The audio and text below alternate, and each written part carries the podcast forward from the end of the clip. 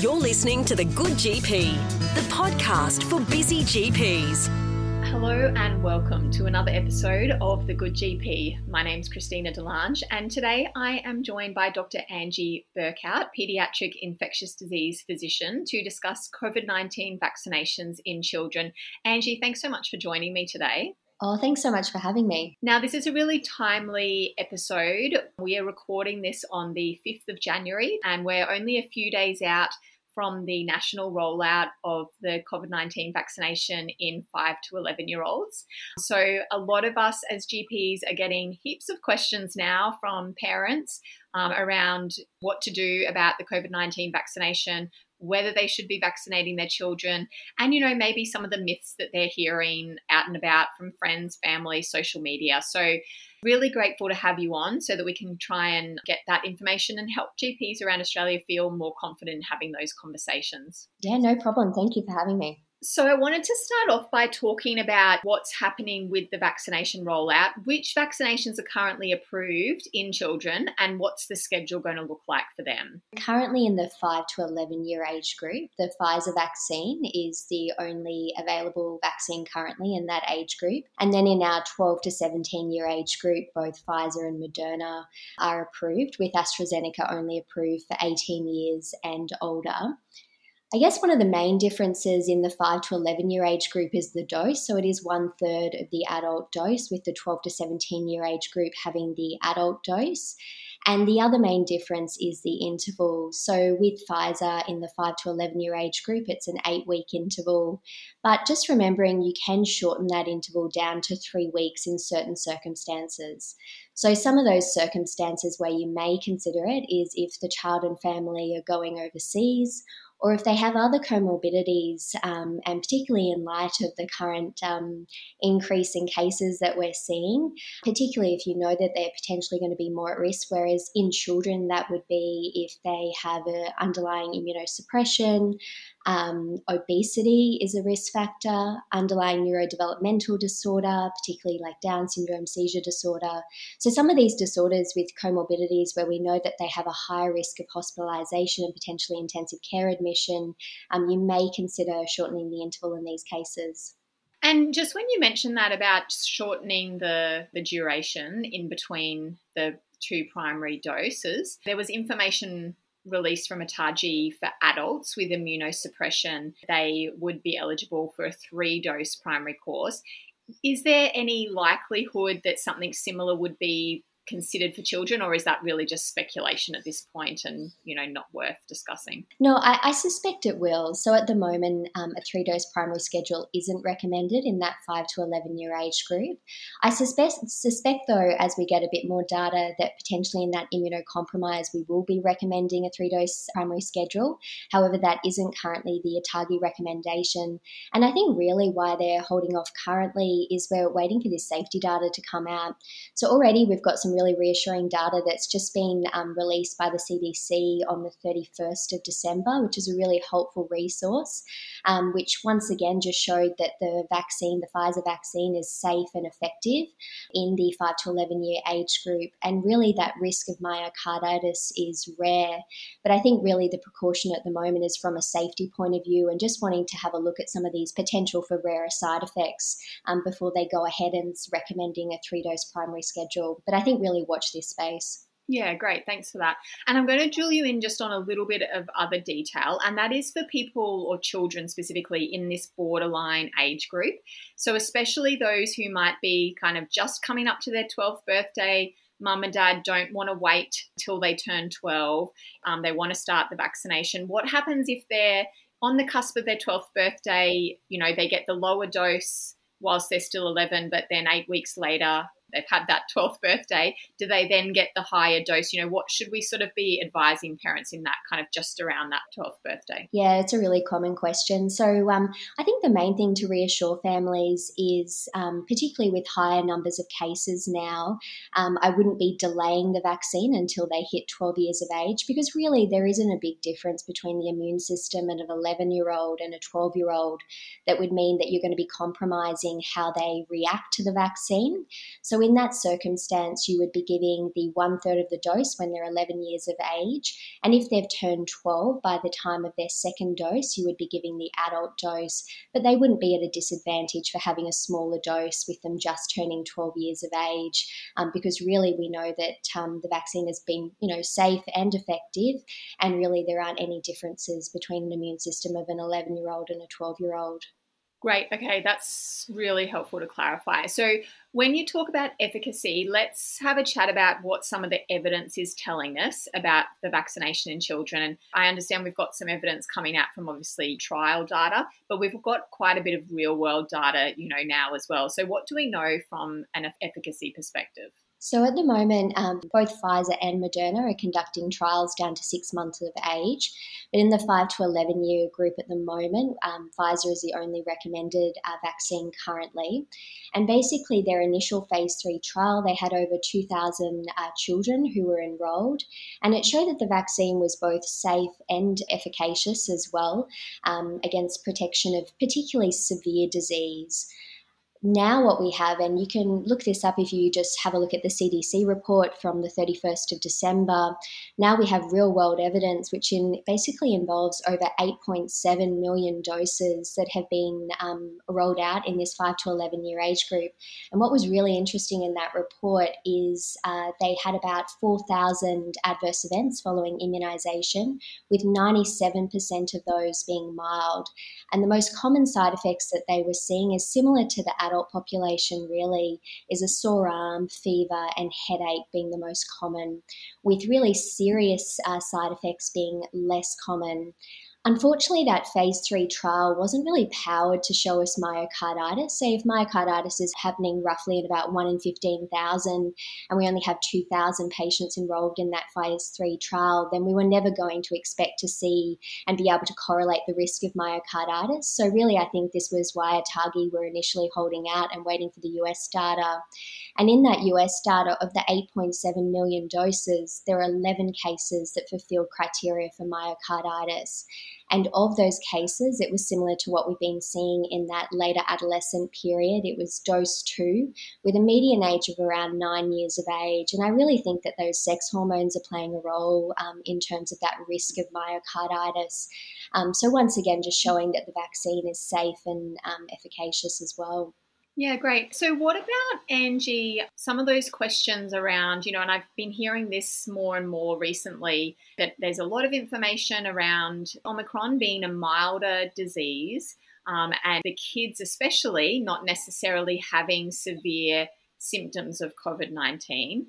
And therefore, this kind of idea that, well, why should I bother vaccinating them if what I'm protecting them against isn't going to be that severe or harmful anyway? What's your stance on that? I think with any vaccination or medication, we always have a risk benefit conversation. I think sometimes, and I've felt this pressure as a doctor, you feel like sometimes you've got to do this hard sell.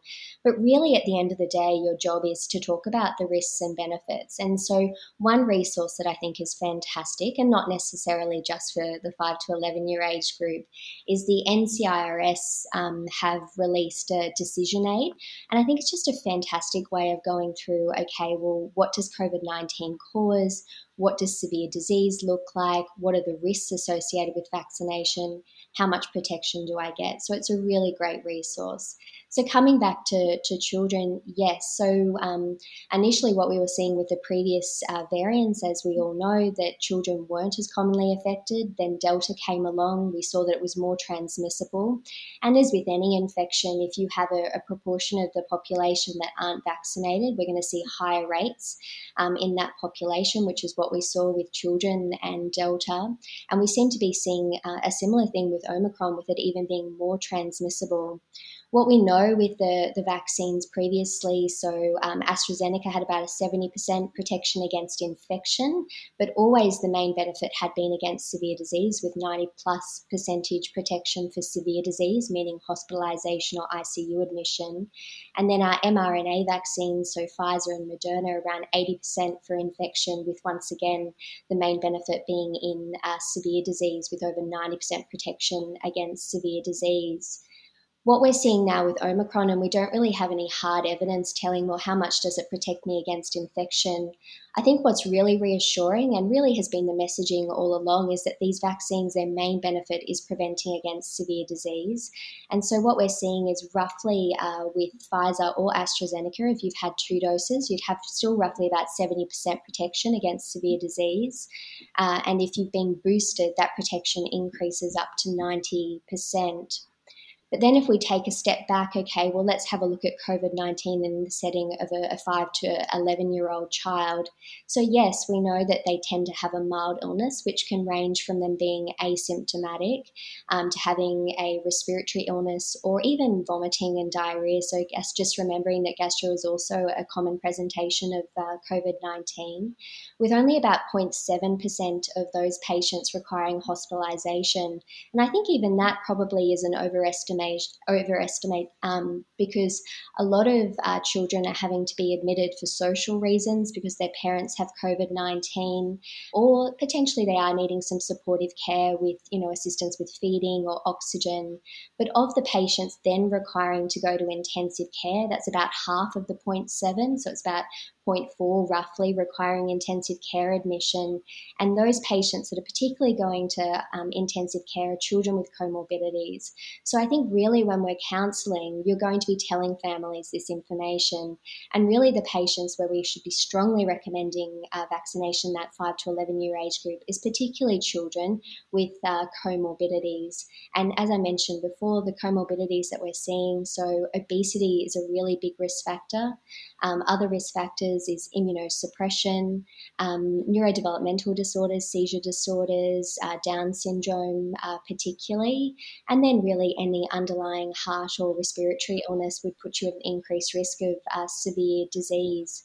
But as we all know, and I think we've all seen this firsthand as doctors, yes, it's well and good for me to say 0.7% require um, hospitalisation, but you never know if your child's going to be in that 0.7%. And I think really that's what we need to be drilling um, to families. And I think as doctors, we've seen firsthand families or, you know, children that have gone to intensive care that you never would have expected went to intensive care. So really, I think it's just that risk benefit discussion surrounding vaccination, which would be our standard approach we would take for any vaccine vaccine or any medication. You know, you only have to talk to a parent who has had a child experience severe complications from any vaccine preventable illness to know the torment that goes on in their minds, knowing that potentially there was something that could have helped to prevent that. So I just think when we have such a safe vaccination in that with good data around safety in that 5 to 11 year age group you know i'm happy to take for my own kids i know. I'm happy to take whatever protection i can give them so that i can sleep better at night knowing that you know any illness that they will have is likely to be even milder with a vaccination on board. I totally agree and I think the other thing to consider is, you know, as we, and this has been the case over the last two years, this is this constantly evolving ball game. And whilst we're dealing currently with Omicron, which will likely become the predominant uh, strain, who knows what the next strain is going to be. So, um, whilst we're seeing generally the data looks a bit more reassuring for Omicron, with it being less severe in comparison to Delta, who knows what the next variant will be like. And I think really, if it was my child, I would be exactly like you said, be prepared to take on a, a vaccine that we know that is safe and effective and would protect my child against severe illness potentially. Yeah, thanks, Angie. And that really um, brings up an important point of that unknown or uncertain future around what future strains will have in store for us. And, you know, so knowing that we want them protected for future strains, not just this one as well. I wanted to also check with you. You mentioned a couple of patient groups there that might be at higher risk of complications. I also wanted to check though, are there any groups of patients where we should be cautious with vaccinating? Um, and especially, well, the one I'm going to ask you about is kids who have a history of allergies um, and anaphylaxis, because I know for parents, um, of children with allergies, they can be very nervous around that. And any other groups that you might think that we should be exercising some caution or having some extra discussions about the appropriateness of vaccination. So the the only contraindication currently is if you've had anaphylaxis to a previous COVID nineteen vaccine, which wouldn't be quite applicable for our five to eleven year age group just yet, Or the other um, setting would be if they've had an allergy to PEG, particularly with related to the mRNA vaccines, which will be applicable for children with AstraZeneca only, um, approved over 18 years of age. One of the guidelines, which I think is fantastic, is the ASCIA guidelines, which really provides some great um, you know guidance on this in terms of who you may consider giving um, the COVID nineteen vaccine, or particularly you know dose two, for instance, and who potentially you would refer on to an immunisation service. So one of the groups, and I think you know always there's someone that you can phone for advice. Um, but the ASCIA guidelines provides actually some really good guidance on this. So one of the other patient groups where you would be cautious and be would be wanting to refer on to a specialist immunisation centre would be if they've had previous mastocytosis cytosis requiring adrenaline with anaphylaxis. Um, so that would be another a setting. But really, what we've seen, and you know, 8.7 million doses in the US, that really 97% of the cases that they did report, which was 4,000 odd, were mild. So really, um, the only contraindication is if you've had a, previous anaphylaxis to another COVID 19 or an mRNA COVID 19 vaccine, or if you've had anaphylaxis to PEG previously. Okay, good. Now, I did want to check on some mythbusters. Something that has been commonly coming up with the COVID 19 vaccinations is around impact on fertility and in the pediatric space around puberty. And, you know, yeah, in that pediatric setting, that myth has been no different. There's still been a lot of questions around that. Um, so, what advice are you giving parents at the moment with regards to concerns about some correlation between future impacts on fertility from the COVID 19 vaccination? Yeah, it has been a really common uh, concern. It's interesting. Um, so, at the moment, as, as we're all aware, there are no COVID 19 vaccines that cause uh, infertility. And really, the data is reassuring. So, the initial data that we have is animal studies, and it showed no effect once again of um, either your mRNA vaccines or AstraZeneca causing uh, infertility. And then subsequently, we have our, our phase three trials, which in the adult data was hundreds of thousands of adults being enrolled in that phase three trial once again showing that uh, patients were still fertile and there was no causal link uh, causing infertility. And then subsequently from the US and Israel, we also have um, some data, particularly with the mRNA vaccines, um, looking at an IVF uh, population and seeing comparing those that were vaccinated compared to those that were unvaccinated. And once again, there was no link um, showing infertility. So I think really the data at the moment is reassuring showing no direct causal link. And so, really, we can reassure families um, that this is not a risk that they need to worry about. Excellent, Angie. Thank you so much. This has been such an informative discussion. Before we wrap it up, though, I did want to ask you about resources. It's always great when we're getting these questions as GPs to be able to guide parents back to some resources for them to be able to refer to. What would you uh, suggest for GPs either health professional resources that they can look at themselves and also anything that they might be able to direct parents to as well. I think that's been one of the hardest things with COVID that we've all been finding is trying to stay on top of all the information and then also trying to fight all this misinformation. I've quickly learned that it's very easy to spread misinformation um, and just provides so much work in order to try and, um, you know, go against it and provide them with evidence. But some of my go to is so NCIRS is um, one of them. Um, so they're great. So it's a Sydney based national immunisation resource centre that you can use. Essentially, they have all things related to vaccination, particularly, as I mentioned earlier, one of the resources I found particularly useful is the decision aid around COVID 19 vaccine. So that's a great resource. And they also update it really frequently as well with up to date in- information as well. And a lot of the people that are writing um, those resources are also involved in either the TGA or a ATAGI as well. So they really have their finger on the pulse in terms of the information that's coming out. The Melbourne equivalent, so the Melbourne Vaccine Education Centre, MVEC for short. So you can also uh, Google MVEC, and they have also similarly all resources related to immunisation.